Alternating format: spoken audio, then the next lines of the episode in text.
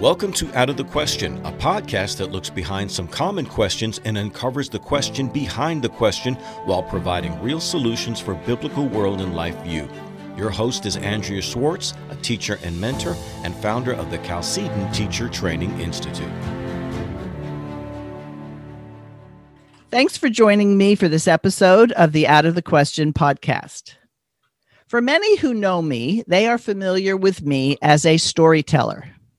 Thanks to God placing me in a very interesting household as a child, coupled with being able to see the humor and lessons in many life occurrences, I have learned to frame an account by giving the relevant and necessary details for any given audience to achieve an understanding of why certain elements of the story are important.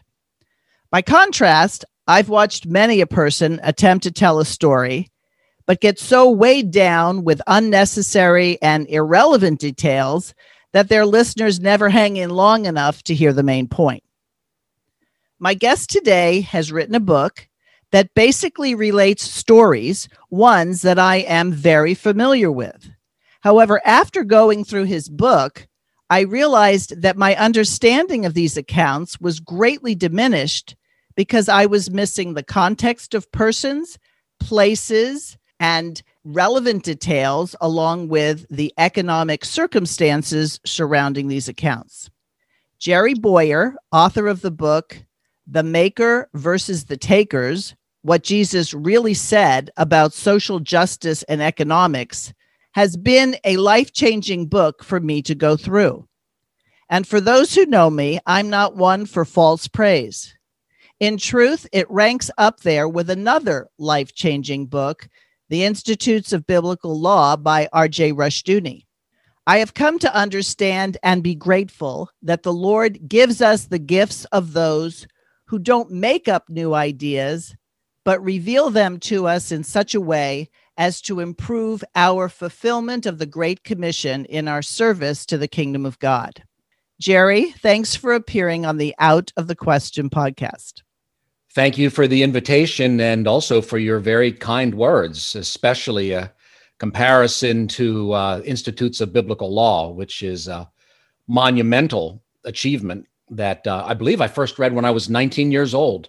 Uh, really opened me up to the idea that there are there are things to learn from the first two thirds of the Bible uh, against um, you know the general evangelical tradition that uh, God really starts speaking only in the last third. Exactly. Now you have many themes that you've weaved throughout this book. And to be honest, I'm at a bit of a deficit as I listened to the book on Audible, but I don't actually have a hard copy to go back and pull out quotes, although I do plan to remedy that situation. As an aside, there were plenty of jobs around my home that I have neglected to do for quite some time, but got around to because I was listening to the book as I was cleaning out the oven or a closet. So the house is in better shape for me having listened to your book.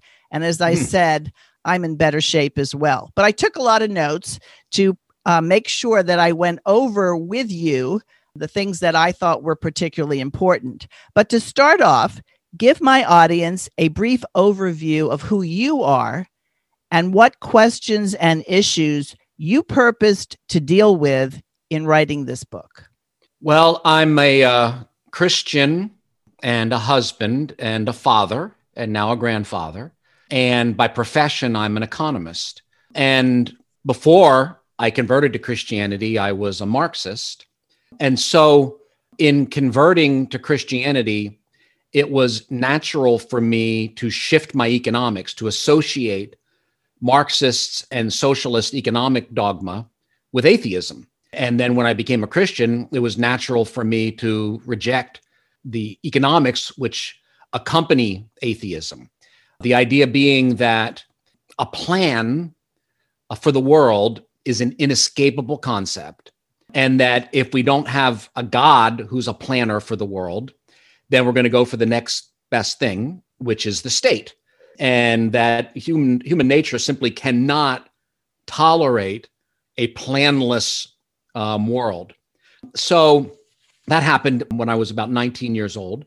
and I'm 58 now. So I've been uh, thinking about Christianity and economics for quite some time, and more from the standpoint of, say, a biblical worldview and how it applies to economics. And although that's fine, it's a fine thing to apply a biblical worldview to economics. I found that I didn't think that was satisfactory in that a biblical you read the Bible and you summarize it in a worldview, and then you apply that summarized worldview to a particular discipline. And what that does is that leaves the Bible kind of filtered out a bit and a bit silenced. It can only speak through abstractions. So, what I tried to do is open the New Testament and ask Is Jesus saying something about economics? And if so, what is he saying? And what I asked God to do is to get get me past the process where I was asking Jesus the questions that I wanted answers to instead of asking Jesus to tell me what questions he wanted me to ask of the text. And those might seem like uh, that might seem like a small difference, but to me that's a huge difference. So the conversation that that we've had w- with Christians is we have this ongoing debate about socialism and capitalism, and so we're going to go interrogate the text to find ammunition for our fight. Now I'm on the free market side, so I would interrogate the text to find out, you know, to prove that Jesus wasn't a socialist and to prove that he was a capitalist.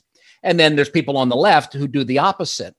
And although I think the free market types like me were more right, we were still basically saying, Jesus, you, I'm going to tell you what you're going to talk to me about, mm-hmm.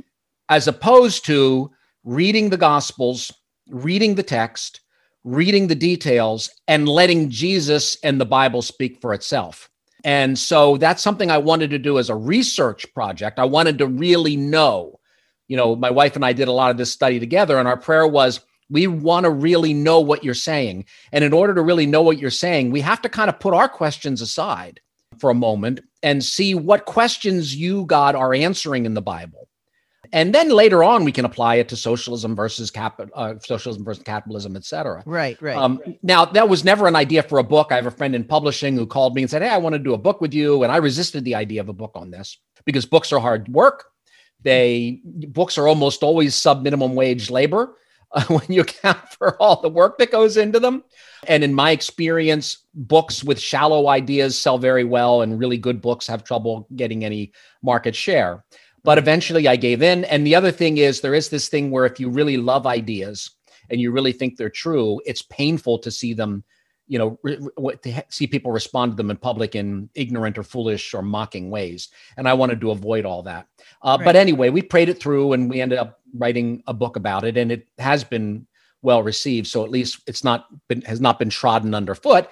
And the reviews have been good and the sales have been reasonably good. So that's who I am, and that's why I wrote this book. Okay, well, hopefully, in the last two weeks, because I actually first heard of you when I interviewed Gary DeMar of American Vision, and he said, You have to read this book and you have to interview this man. And you know what? I will take Gary DeMar's suggestions because he doesn't probably throw them around any um, you know, it's not like if you have nothing else to do someday, do this. He was saying you should do this. And so I did. And I have recommended it to no less than 20, 25 people as I started it, in the middle of it, and then when I finished it.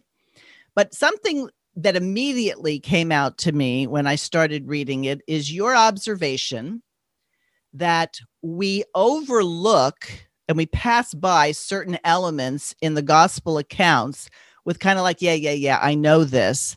But if they were included in the gospel accounts, they were included for a reason.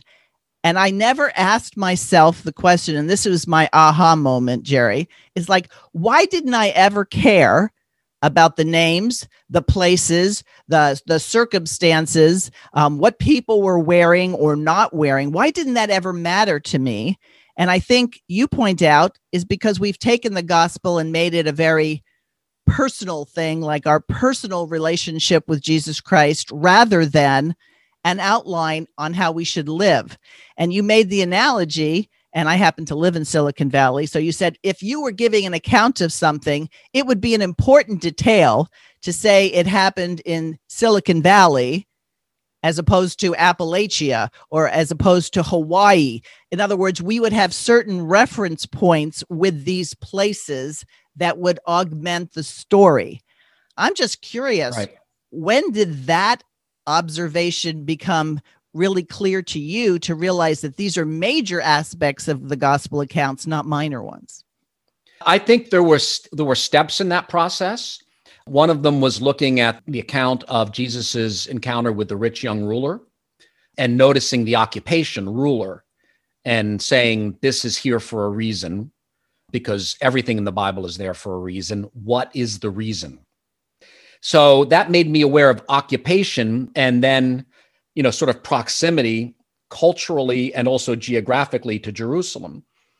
Uh, but so that started to open things up a little bit more. Then another breakthrough for me was when uh, Father Jay Geisler mentioned to me the emerging literature about the city of Sepphoris, all the archaeological findings of the past 30, 40 years. Sepphoris is a city that was very near to Nazareth, or probably might be better to say Nazareth was very near to Sepphoris. Sepphoris was a city, Nazareth was a village. So Nazareth would have been sort of in the outskirts, kind of an exurb within commuting distance, as we say in modern times.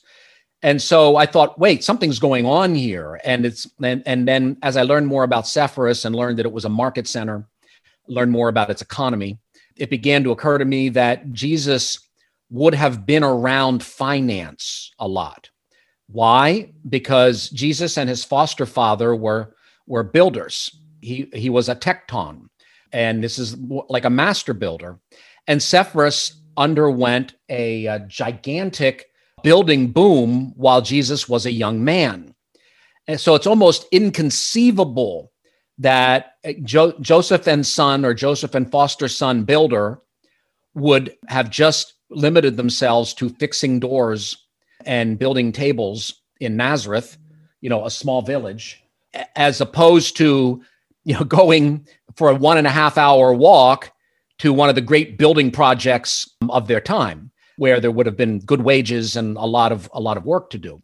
So then that started to wake me up to sort of the galilean economy and the nazareth economy and all of the rest of it so that that uh, that caused the beginning of a shift then i i read um, uh, david fiensy's book uh, christian origins in the ancient economy where he talks more about the galilean economy and that had more of an influence. And then the two volume work on Galilean archaeology. And then I started comparing that to what's in Josephus and then Tacitus and the rest. And by, by then I was off to the races and understanding that we had different economies in different parts of the gospel accounts. And that those different economies illustrated, they provided meaningful background to Jesus's economic commentary. And so as you proceed through the book, you start not only noting the occupation or who Jesus is talking with at any given time, whether it's a scribe, Pharisee, a Roman, but you also relate where that conversation takes place and how Jesus's words not that they contradict each other, but his emphasis is very different whether he's in Galilee or whether he's in Jerusalem. Very different, right? So Galilee is a province, the center of which was Sepphoris at some points and Tiberias and others. Judea is a province, and the center was always Jerusalem. And they had they had significantly different economies.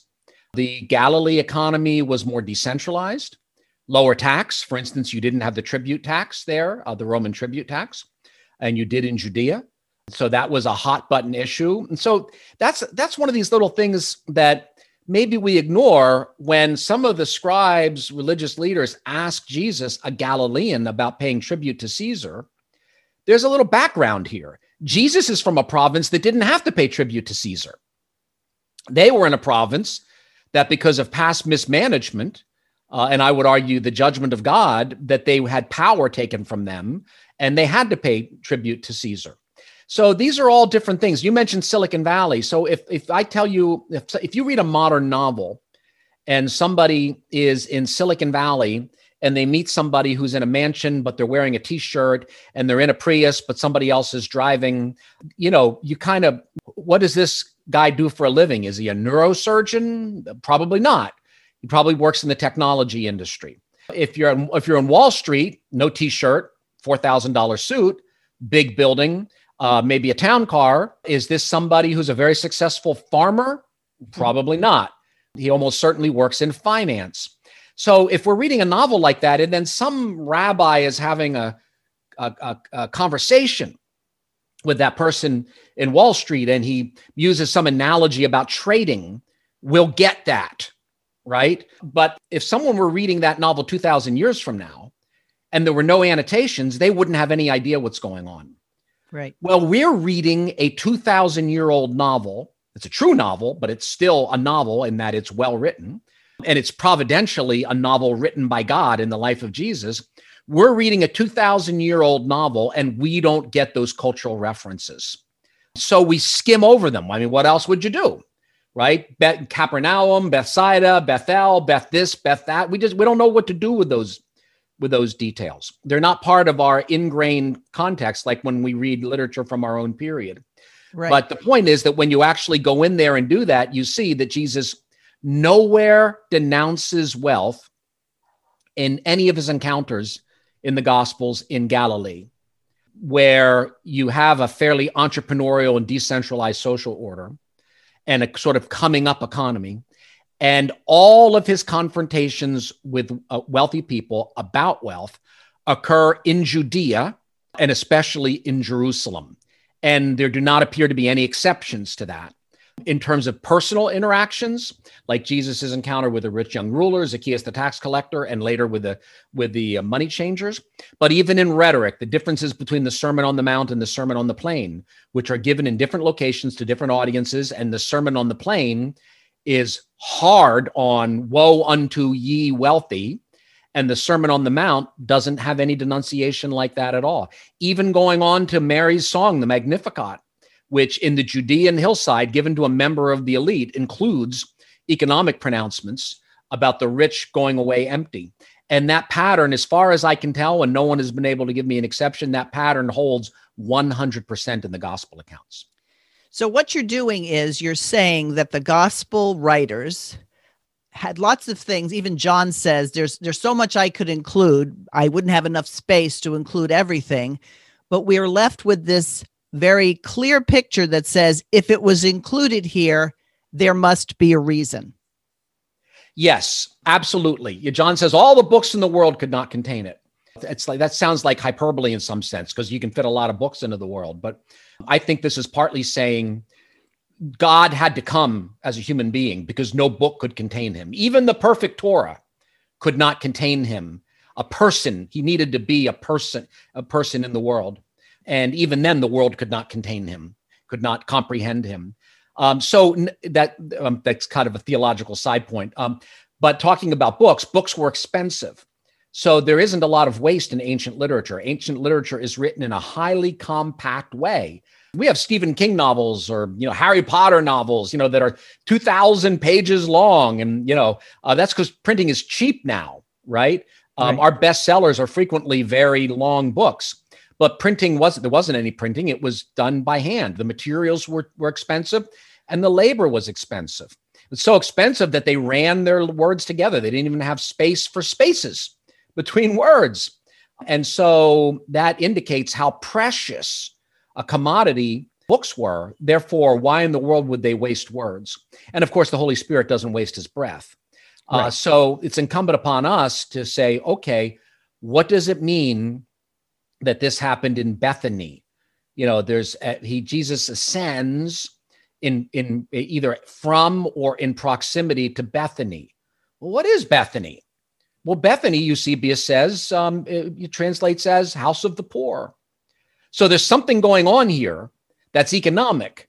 Uh, I don't think it's Marxist class warfare, but something's going on. Or Jesus is born in Bethlehem, Bethlehem, the house of bread. Well, what does it mean that he was born there? What was their economy? Well, their economy, interestingly enough, is they bred sheep to be exported to Jerusalem for the process of sacrifice.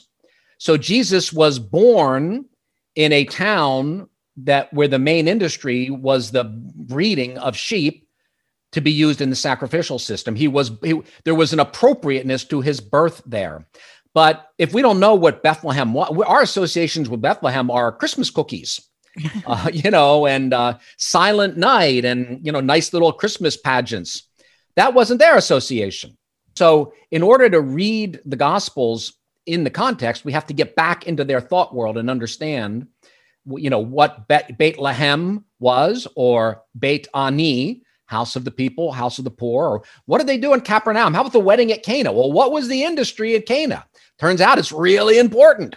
Uh, they made stone jars for the for purification purposes and exported them around the region. So all of these details matter. And once the, details all I did was some spade work, really. Um, you know, just saying, here are the details. Here's what we know from Philo. Here's what we know from archaeologists. Once those details are available, the story kind of tells itself. I mean, the the, the Bible really it it makes us it makes sense, common sense, once we've been given essentially the geographic and economic annotations. And that's what really I think was life changing for me because I realized that in the 30 plus years that I've been a believer, that I would read the gospel accounts over and over again. And I never asked the question, what happens at Capernaum? What happens at Bethesda? Things like that. And so I, it was more like I was hitting myself up against the head saying, how come you never ask these questions? And, and another theme you bring out. Let and, me stop you for a second. Sure. And so let's look at uh, Capernaum and, and uh, Bethesda or Bethsaida it, uh, why why do the um, early apostles or disciples sometimes appear to be from Capernaum and sometimes appear to be from Bethsaida? Well, you know, we'll have scholars who will tell us uh, contradictions in the gospel text. Uh, no, there's, you know, wh- by moving from Capernaum to Bethsaida, they would have decreased their tax bill. And these were small business owners. So they wouldn't have had to cross the border and pay essentially the commuter tax. So there's economics going on here and there's common sense. And that feels non, that feels non-spiritual to us. Therefore, we're not really open open to economic motives uh, being something relevant here. But and they were both booming towns. They both were fishing industries. These were not subsistence fish, fishermen. They were export fishermen and you know there was also an export of fishing gear. Uh, so this there would have been a fair amount of wealth, but there also are tax consequences when you move from Philip to um, uh, to Herod's um, jurisdiction. I'm sorry I cut you off, but when you no no no, that's exactly the kind of thing that's important because if you miss those things, it'd be like people who decide to live in a state because there's no income tax, as opposed to states that have an income tax. So exactly people make those decisions all the time or lately you know mask you have to wear a mask or you don't have to wear a mask. People make decisions very much for economic reasons and they're not necessarily selfish reasons they're practical reasons. Yeah and apparently uh, including peter and andrew. Right. Okay another theme that i again i know that the doctrine of the faith says jesus is fully god and fully man but I'm not sure I appreciated the degree to which he was fully man until you start talking about Mary, his mother, a knowledgeable woman about current affairs and the economic situation as evidenced in the Magnificat, but that she would have been a very strong influence in his life in terms of the things that he gave priority to. Would you describe that a little bit? Well, yes. I mean, first of all, our earliest traditions show that Mary was raised in Sepphoris, born and raised in Sepphoris. If they're if those are true, and I don't see any reason to doubt them. I sometimes I think that there's a Protestant tendency to play down church traditions because Catholics tap, tap into them. But I see no reason to demote Eusebius or other early church writers beneath, say, pagan historians in terms of their reliability. So the earliest accounts we have, I mean, it's not scripture, but it's history. So the earliest accounts we have from faithful Christians are that Mary was was a Sepphorian. So that means sophistication. They had banks. They, at least at some point, had theaters, amphitheaters. There's some debate about when that was, but they were at least culturally sophisticated enough that if they didn't have amphitheaters in Jesus's time, they had them after, right? So there was a demand for that, which would explain why actually I think we find Jesus quoting, you know, literary classics. Um, how could this alleged country bumpkin from from Appalachia, you know, from from Nazareth, know these things? Well, because he because he was around it and she his mother was around it i mean we don't think that jesus was born grown up you know jesus grew in wisdom and stature and favor with god and man did jesus teach himself to read did jesus teach himself how to operate a saw no he's fully human so he would have learned things from joseph and he would have learned things from mary and one thing i find very interesting is josephus said that there was widespread literacy in galilee but so far, I can't find in any of the archaeological studies I've read, and that's a lot of them, we haven't found any schools. So we have widespread literacy and we don't have schools. So, um, oh, who's the who's the name of the author? A, a Trojan Horse, NEA. Oh, Sam um, Blumenfeld. Sam Blumenfeld, right? So paging the late Sam Blumenfeld. We we had widespread literacy and we didn't have government schools. We might not have had any schools at all. We have found little what they call ABCDaries, you know, little McGuffey readers in the in the dust uh, up there. So it seems to me that the base case would be that Jesus was homeschooled by Mary, and we definitely see influence. And then once you have that, then you can look and say, well, let's let's try that. So my wife and I took the Magnificat, the economic pronouncements of the Magnificat, put them in a little like columns, next to what Jesus said about economics in the Sermon on the Plain, and they parallel one another very closely. So apparently, he honored his father and his mother, and and she was a deep thinker. Over and over again, we're told in the Gospels that she she thought about it. She pondered this in her heart. In fact, I think one of the contrasts between the account of the Annunciation to Mary and the Annunciation to Zechariah is read the read the text carefully when Gabriel appears to Zechariah, Zechariah answers right away. In the account of, of him speaking to Mary, Mary stops and thinks and then answers. So I think she was a thinker. She was a deep thinker. The scripture pretty much tells us that. Um, and I think she influenced him. And if, if that sounds weird to us, it means that to some degree, we're not really incarnationalists.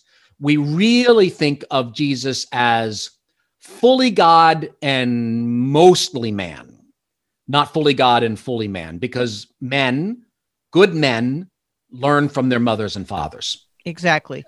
And, you know, many heresies grew up that basically said just that. He was God moving around this human body, but we're not going to give Jesus proper attribution for the fact that somebody had to teach him how to walk. He wasn't born walking. He wasn't born learning how to, as you put it, use a saw. Yes, exactly. Um, so, what is the uh, well? Isn't it the um, Chalcedon? You're named after it. Um, that says he is a, he is a like us in all ways except sin. Yes. Or maybe that's the Athanasian Creed. No, no, you're Cal- right. It, but the Chalcedon Creed established Jesus as fully God and fully man, and the basis on which men can be free. That this incarnational event, this discontinuity with from the beginning to that point, is that not that men become God, but that God became man. Yes, and the natures are not mixed. So we don't have a Jesus who has a human nature that has like a little magic divinity mixed into it so that he has some powers but not others or he's smarter. You know no f- the human nature is fully human. And being fully human it's limited. And being limited it he had to learn. Uh, the, the human nature is not a separate person. That would be nestorianism but it's a separate nature and that nature learns. And so I would argue that when we say that God took on a human nature, that does not mean he just took on a human body. I think that's the heresy of Apollinarianism. But it doesn't just mean he took on a human individual, because we all know that we're part of a community. the um the paradox of the one and the many. Jesus isn't just an individual. No one's just an individual. We're individuals, yes, but we're also parts of society. So if if God, the second person of the Trinity, is taking on humanity, he's taking on a body, a soul, an occupation, a village, a nation, a world, um, all an economy. All of that is part of the incarnation.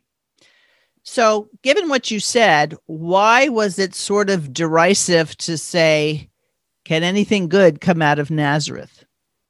I've really struggled with that, and I don't have a firm answer, but I think there, there's a couple of answers. One could be uh, associations with revolution, with violent revolution. I mean, that's generally a Galilean issue. The other could be that Nazareth was, you know, uh, somewhat backward compared to the uh, Sea of Galilee towns, which were really booming as opposed to um, upward. So I, I, would say that Nazareth, um, there, there's there was this idea for so long that Nazareth was a poor town. We now know that's not true, but it wasn't necessarily a rich town either. So I'm not sure. I'm not 100% sure why Nathaniel is saying that. Those are two possible explanations. And if someone has other ideas, I would love to hear them. It's, it's one of the reasons I don't really address that one. I, I don't have a, I don't have a firm answer. Can anything good come out of Nazareth? Come and see. So, but let, let me take it at least this far. They were very aware of geography, even if we're not.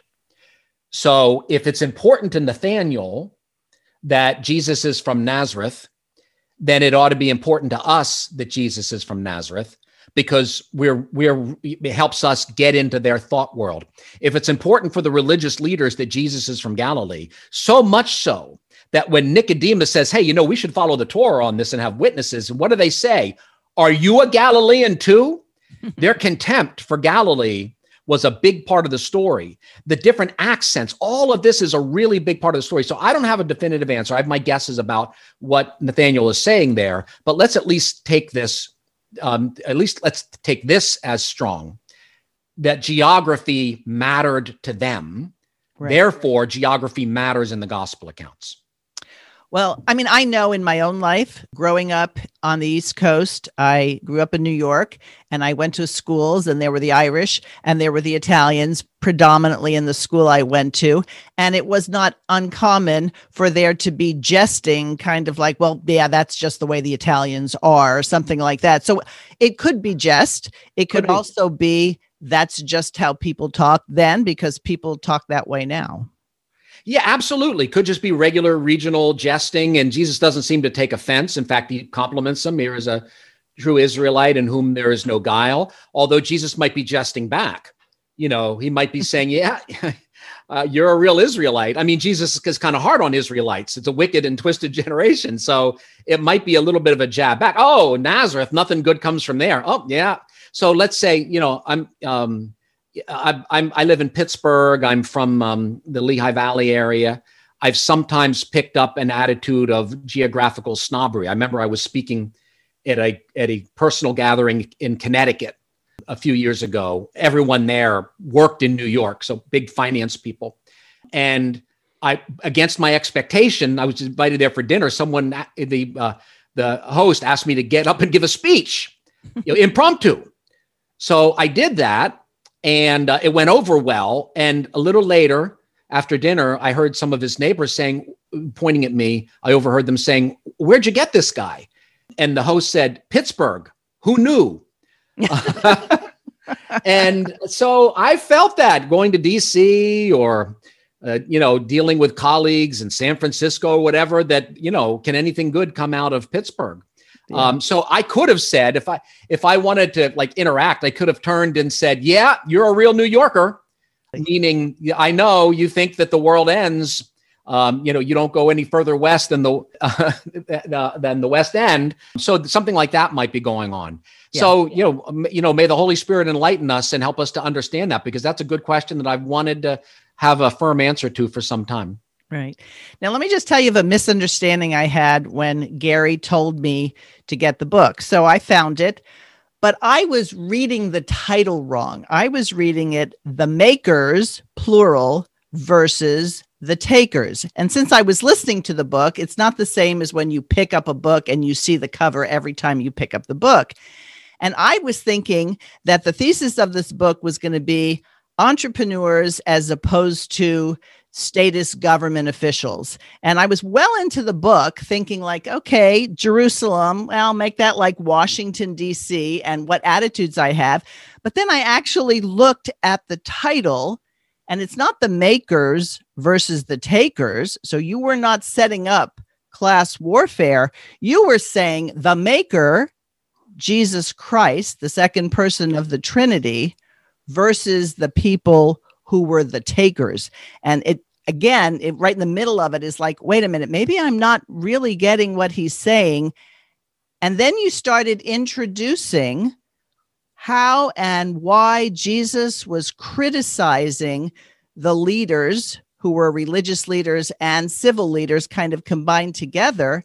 And I began to have a greater appreciation of why they hated him so much. Yes. So I'm glad you brought that up about the title. I there there is there was is already a phrase out there, makers versus takers. Right? And it's a conservative phrase, and I don't have a problem with it.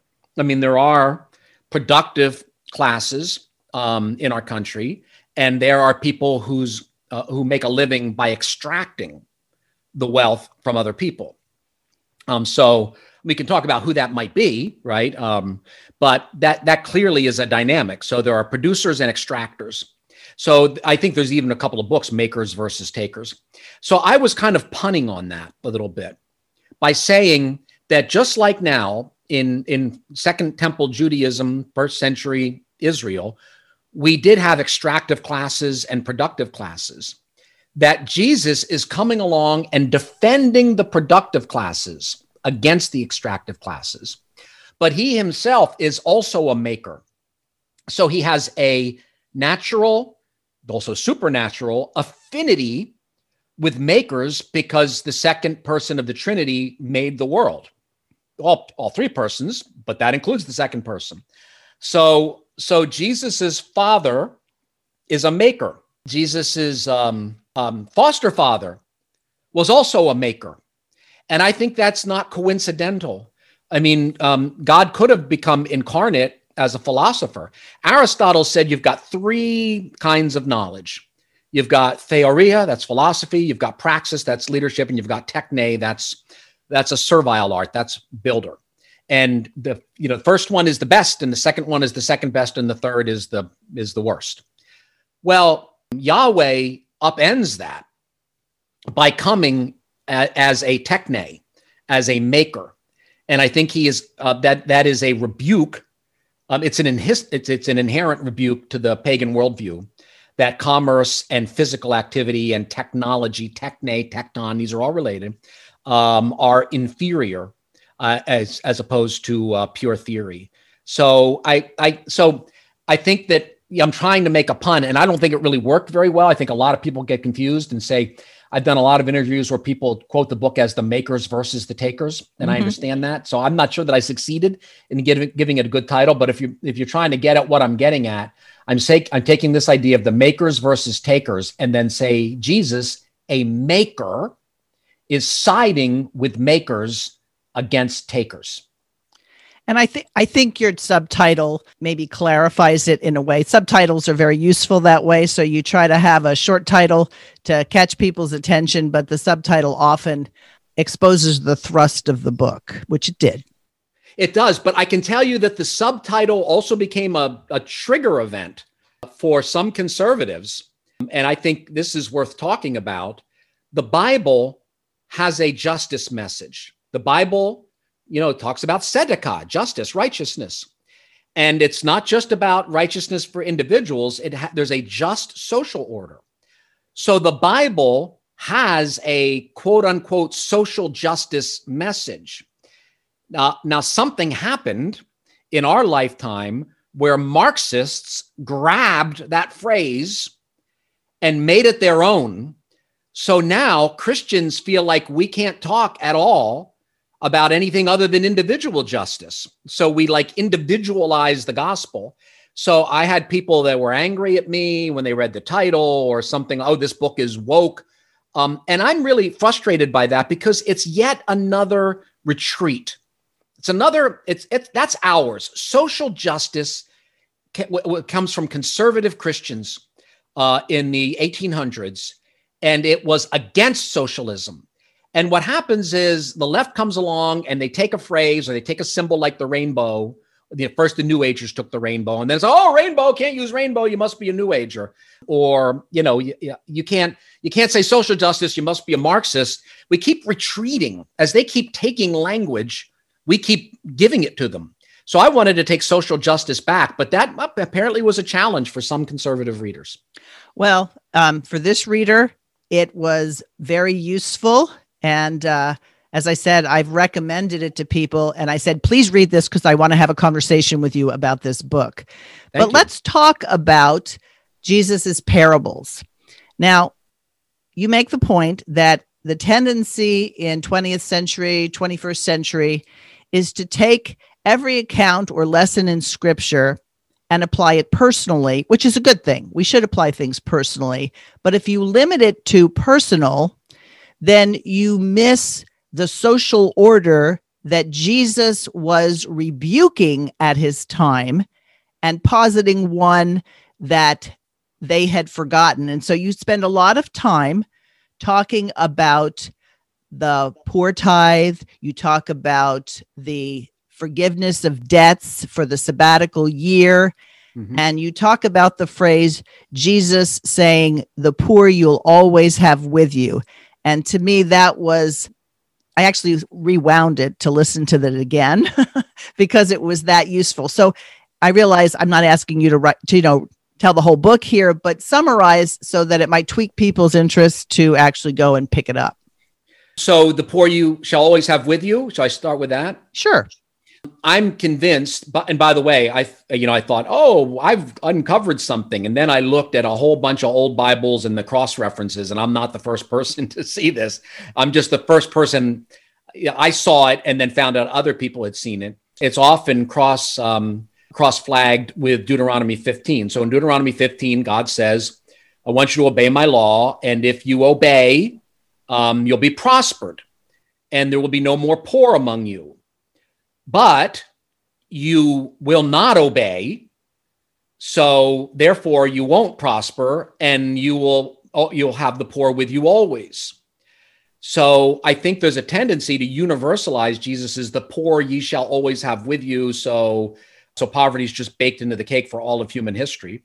You No matter whether we obey the gospel and follow the law of God and you know, et cetera. It's just a structural, we just have structural poverty, and that's the human condition as opposed to a specific rebuke to Israel, echoing God's, it's the bookend. In Deuteronomy 15, God says, The poor you will always have with you because you will not obey. And Jesus says to a wicked and adulterous generation in the context of Israel, remember, Jesus said, said, I was sent to the house of Israel.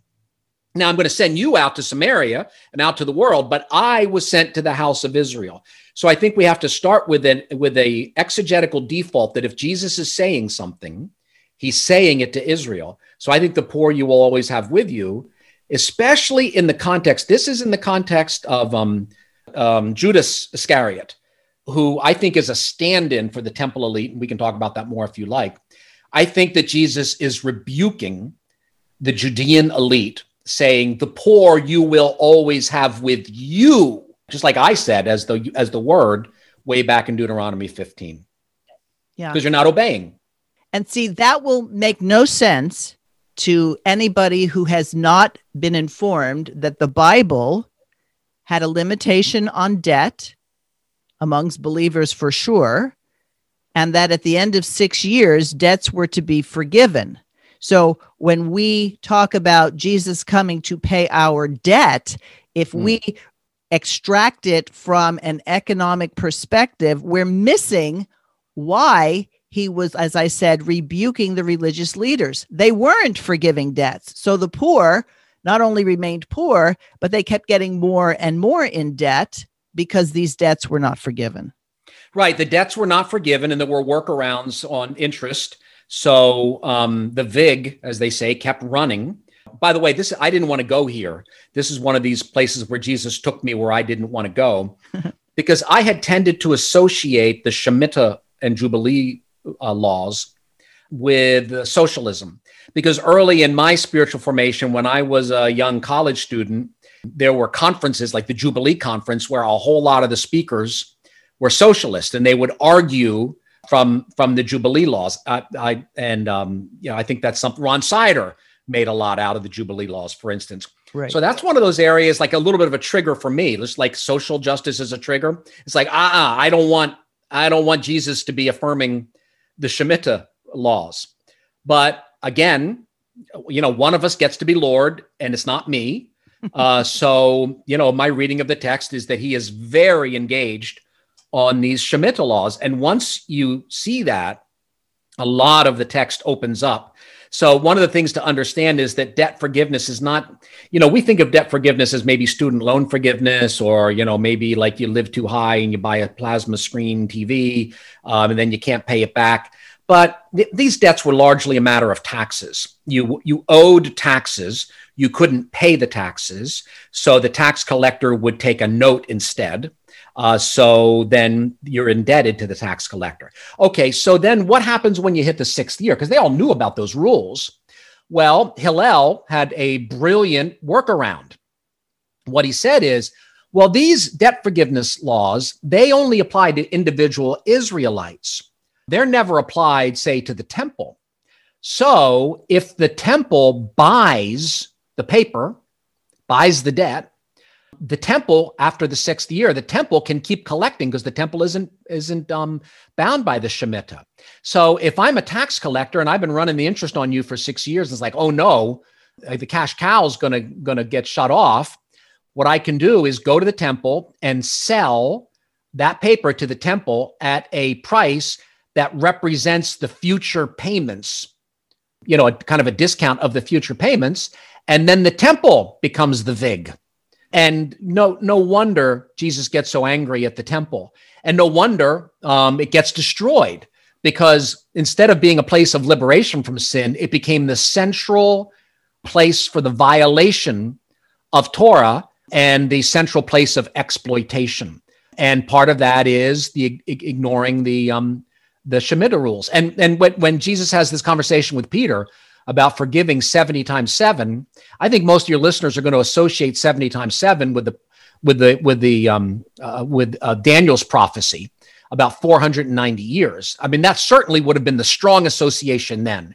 Right. 70 times 7 was like a big number you know in second temple judaism. And they understood the israelites understood uh, through jeremiah that it was their violation of the torah at the at the point of the shemitah that was the reason for their exile so they strongly associated the coming of the Messiah with the restoration of the Torah and the forgiveness of debts. So Jesus says, forgive 70 times seven, and then immediately rolls into a parable about debt. A parable about debt that involves the number 10,000 talents, which is an impossibly large number for any personal dealings. And so commentators say this must be an exaggeration. And I say, no, it's a failure of imagination, commentators. This is a macroeconomic scale number. So this would, so I think Jesus, Jesus knows what he's about. Jesus is saying, you know, God's going to, God forgives 70 times seven. You need to forgive debts. God has forgiven you the fact that you haven't forgiven 10,000 talents worth. You haven't forgiven you haven't forgiven essentially your nat your um, national debt. So here's what's going to happen: you are going to be handed over to the torturers, like it says in that parable. Mm-hmm. Well, what happens in 70 A.D. is Jerusalem is surrounded. Wealthy members of the Judean elite escape from Jerusalem. There were rumors among the Roman soldiers that the Judean elite had swallowed gold to smuggle it out of Jerusalem. So they start cutting open the wealthy Judean elite looking for gold. They're handed over to the torturers to extract every last penny. So we have moralized and personalized a parable that I think its main point of reference. Now we can personalize it afterwards, right? Forgiving mm-hmm. debts, forgiving forgiving sins, you know, forgiving slights. But I think the main referent here is essentially a national debt, Torah, uh, economic issue. And what really, you know, I started putting things together as I was reading it. So when you look in James's epistle where he describes pure religion, the focus is very much on widows and orphans. And you go back to the parable of the widow woman asking for help and the judge not paying attention. And suddenly you see that Jesus's audience would very well know who he was singling out. At first they didn't and and as you point out, he has to explain in private to his disciples what various parables mean. But towards the end of Jesus telling these stories, parables, whatever, his listeners would know who he was talking about and his you know the, his the objects of his rebuke and condemnation knew that he was talking about them and that explains why as i said before they were so eager and found it necessary to get rid of him Yes, uh, um, Luke's gospel, it's clear in Luke's gospel when he told essentially his final parable.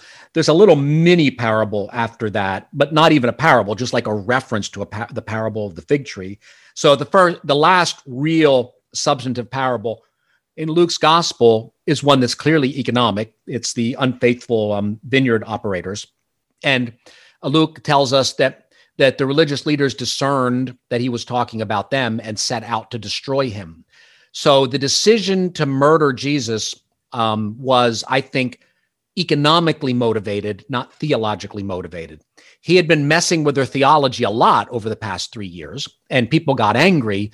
But when he messed with their money, that's when they decide to decided to assassinate him.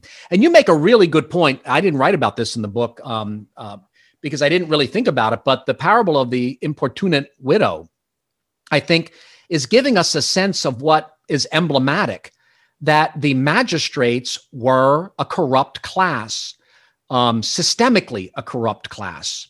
We, kind of miss that, like in the in the commentaries, in the, in the um, conversations we have between uh, John the Baptizer and tax collectors, uh, and with their enforcers, the soldiers. John isn't saying, "Hey, you tax collectors." some of you are dishonest so you the, the dishonest among you should start to be honest and you soldiers some of you are engaging engaging in defrauding activity and so that small minority of you should stop he speaks to them as a group because in essence that was part of the business model that was emblematic of that particular class or or occupation um, and i think we can make uh, a similar argument about the nature of, of magistrates. We have a parable in which a magistrate is corrupt. Um, and then later we have St. James saying to the poor Christians, Do not rich men what? Um, do they not defraud you? Same word in Greek that Jesus uses in talking with the rich young ruler. And what? Drag you before the judgment seats. So again, James isn't saying, hey, once in a while there's a crooked judge. He's saying, as a class, the wealthy are defrauding by using the uh, the uh, corrupt magistrates. Yes. Um, I'll just do one last parable that you describe, and again, I was like, how did I never even ask the question? You know, Sam Blumenfeld, you mentioned earlier, used to tell me, you know how much people are learning, not so much by the answers they give, but by the questions they ask. And I sort of felt like, why did I never ask this question? But the parable or the account or the story of the rich man and Lazarus mm-hmm. and how we see him now, they both have died, and he sees Lazarus at Abraham's bosom. But the way he was described before he died, at the time, everybody would have known that's how the high priest dresses. I never put that together. Yeah, well, I think that I, am not sure that translators made it easy for you, and I'm not sure the commentators made it easy, um, because I think that there is a tendency for theologians to reduce exegesis down to systematic theology questions. And of course, you and I know that systematic theology actually includes politics. but a lot of historic systematic theology is done in complete isolation from politics. So when you look into the details, you see, you know, details like he the the, the poor man is put at the poulos, the porch. Well, that can mean regular porch, but there, uh, but that also, at least, it's not a super common word in the New Testament. Two of the usages are temple.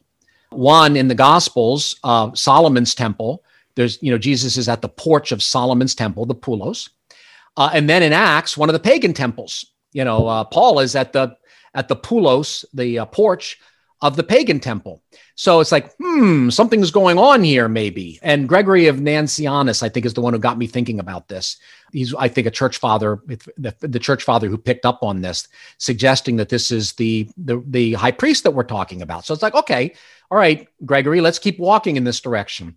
He wears purple and fine linen, exactly the same Greek words as are used in the Septuagint, which is the Greek translation of the Old Testament, to describe the um, the, the, the garments uh, worn by the high priest or by the priest in general. Uh, so he's wearing purple and fine linen. Okay, he feasts celebratory. This is a la- this is another word that in the Septuagint is associated with religious festivals. He does it, it, it says, you know, daily, but literally it's lampos, by lamp. Hmm. There's a lamp. There are lamps in the temple, and everyone knew that. This um this man, this rich man says, you know, I want to go back to my father's house. And I, Abraham says, they have the law and the prophets. Well, in the temple, they did have the law and the prophets. So this is really looking like we're talking about the temple elite and the high priest, and he's dining twice a day, and we had morning and evening sacrifices. And finally, he wants to warn his five brothers. And Josephus tells us that Caiaphas, the high priest at the time of Jesus, uh, married into the family of Ananus uh, that had five sons. So Caiaphas had five brothers. And I've searched Philo and Josephus, and I can't find any reference to anybody else, any other public figure having five brothers. And so that to me, it's that clinched it. Something really, this is the high priest. But then I think there's another element to this, uh, which is that we really do have a Lazarus. Yeah, is this a parable or is this not a parable? It doesn't call itself a parable, and Christians have thought about it because you know there might be afterlife doctrines that are riding on it. Uh, it's it's really kind of interesting because it uh, it um, kind of straddles story and real life because there really was a Lazarus who died, right? And so what happens is a real Lazarus dies, and this real Lazarus is probably poor. Why do we know that? The Bible tells us he's from Bethany, and Bethany is poor town, literally. So it's a poor town. It's near Jerusalem the poor town is at the gates in some sense of Jerusalem. It's at, there at the at the porch. And this real life Lazarus, who has the same name as the man in the story, does come back from the dead. And what happens? What do the five brothers do? What does Caiaphas the high priest do? If a man comes back from the dead, will they believe? Not only will they not believe, but they use that as a justification to plot against Jesus because they'll quote unquote lose their place, they'll lose their economic status. So this it just this this just makes so much more sense as commentary on the high priest and the temple elite compared to any other interpretation of the parable right. Story. Now, I won't ask you to talk about Pontius Pilate now. I want people to read the book. And but you'll discover that even those decisions and the circumstances we will find interesting in terms of why things played out the way they did. And you are not one to deny the sovereignty of God. Just because Jesus came to die doesn't exonerate those who purposed to kill him. Um, they can both exist at the same time 100% without there being any contradiction. Yes. And so I had an experience in which I mentioned uh, to a friend sort of the economic circumstances and financial circumstances. And he said, Well, Jesus died because it was ordained from the foundation. He's the Lamb of God, slain from the foundation of the world. Well, yes. So what are you saying? That a spear didn't go into him? Um, I mean, a spear played a role, a cross played a role, a centurion played a role. Uh, so the existence of God's plan does not obviate human responsibility. Now, sometimes God just does things. In theology, that's called monergism. But the gospel account does not give us a monergistic account of the life of Jesus or the crucifixion. Uh, you can argue for monergism in regeneration, right? Um, in in God like changing us, but it, it, to me it would be a real stretch to argue for monergism that everybody in the gospel accounts is just passive being moved around like chess pieces. No they're acting in what they perceive to be their self-interest. And there's nothing impious in in in pointing out their self-interest and how god was able to use their sinful plans to fulfill his righteous plan right now, I won't reveal what you say at the end. You have, um, like, what does it matter? What does it matter to me? But what you do say is Christians should be thinking people who ask the why, when, how, and where to things. And the net result is that we will have a better witness to those we go and disciple. And your book, without calling itself theonomic or even using the word, highlights the fact that God did not come to abrogate the law, to take it away, but to fulfill it. And so Jesus has a very high view of the law. And yes. that's the indictment that he brings against the religious leaders because of their hatred for the law and them making up their own law. So, this quote by Spurgeon really, I was reading it in another context. He says, We must never let it be forgotten Christ's emphasis. The law must be preached for what the law demands of us. The gospel produces in us, else there's no gospel at all.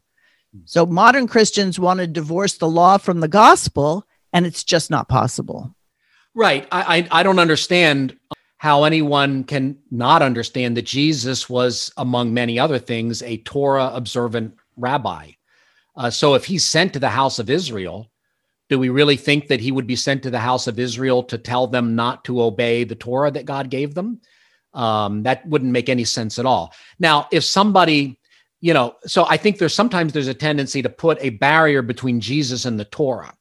I don't think that makes any sense at all. Now, I think there's another debate, which is how much of that transfers over. How do we build exegetical and hermeneutical bridges from that to us? right? That's that's the debate should be there. The debate i don't i can't see any debate about whether jesus is pro torah or not. To me it's a slam dunk case. He's pro torah he couldn't be prophet priest and king of israel if he's not pro torah so then we come on to all right then how do we apply that to us? And then there are you know different historical circumstances and that's a that's a debate for that the church has been having for a long time. I don't speak to that, but I guess I do speak to it indirectly in the sense that anyone who's going to try to go into Matthew 5, the Sermon on the Mount, and make that the dividing point between some modern era in which the Torah is irrelevant and some era before that, I think isn't really paying close attention to the ministry of Jesus. Exactly. It's holding Israel to Israel's law. Yes. So the book is The Maker versus the Takers. I hope listeners that you'll get it, whether you decide to read it or listen to it. But Jerry, I do have a question for you. So, when you're not writing books that take you on trails that you didn't necessarily always want to go on, what does Jerry Bowyer do day in and day out to make a living and serve the kingdom? I'm an economist. That's my day job. And that's largely a matter of uh, economic forecasting, you know, forecasting growth uh, for the United States and really for all the economic all the economies around the world except like really small ones. Uh, growth and inflation. I also do analysis relevant to investments. So I help funds make decisions about how to choose different sectors, stocks and bonds, individual companies. So my analysis is very quantitative, but it's fully biblically informed. So it's all kingdom work but the exegetical work, this stuff that, that I write in books and or columns or etc., tends to be um, my Sunday work, and the other six days tend to be more analytical, but all of it kingdom work. I'm curious since my guess is that your six day jobs or your six days of work don't always just serve Christians. Do you find that people who value your opinion in the economic analysis area are interested in what you have to say in the area of the Bible and theology? Yes, I think that I've um, because my um, my quote unquote day job is highly analytical. I think that's given me a certain amount of credibility with people that I'm a detail person and a, a researcher who's willing to follow the data where it goes. And that I haven't been right about all issues, but in general, I've been right about the direction of the economy with some glaring exceptions. And I think that that has created a certain openness to what I, I might say um, about theological issues. I think the other thing that's happened is I think there are a lot of people who are creative and entrepreneurial and innovative and technological. And someone somewhere along the line gave them the, the um, impression that Jesus didn't like them. Um, and that Jesus didn't like the kind of thing they did for a living. And so the church forced them to choose between the church and its presentation of Jesus' message, truncated, and their own created nature. And so you have a lot of people who think that in order to go and build businesses or create new technologies or function effectively in markets, they had to move away from God. And I think what this has been an awakening for a lot of those people is to say, no, no matter what priests or ministers have said to you, if you are created to be an entrepreneur, when you entrepreneur, you're getting closer to him. And you're being what he created you to be, so you don't have to choose. Jesus affirms you. See, the, the idea I think in the past has been if you're a if you're a religious leader, you're okay. But if you're in the marketplace, you're guilty until proven innocent. Yeah, you can be saved, but it's going to be like dragging a camel through the eye of a needle. Um, so you don't really know. You're guilty until proven innocent. And I think the reality of the gospel text is more like this everyone can be saved, but when it comes to wealth, the guilt, the more guilty until proven innocent class would be religious leaders and political leaders. Yes, Jesus is saying you can be saved too. um, yes, even even priests can be saved, and even senators, even members, even archons can be saved. But that the class, the classes that are most given to greed, are not entrepreneurial classes, at least going by the pattern of Jesus, but extractive political and religious power classes. And that's huge. And I think um, it doesn't surprise me that, that you might have gotten some, you know, bullets uh, headed your direction because when you try to take and apply the thesis of your book and you start looking around, there are certain things that will come to light and no doubt produce change. Like you said, you read Rushdoony's book when you were 19. Yes. One of the things, and I had the opportunity to know him in person for 15 years, he always figured he was skimming the surface and that there were going to be gifted people that God had ordained who were going to unearth a lot of things and then bring them to the forefront to help the advancement of the kingdom. And Jerry, I have to say, whether or not that category applies to you with anybody else, it certainly does with me. Well, thank you. Very high praise indeed. Thank you for that. All right. If people want to read stuff you write or want to be in touch with you, how would they do that? I'm pretty easy to find on social media. Just remember that it's B O W Y E R. So, uh, you know, I'm on LinkedIn, I'm on Facebook, I'm on Twitter, although that's Jerry Lee Bowyer, B O W Y E R.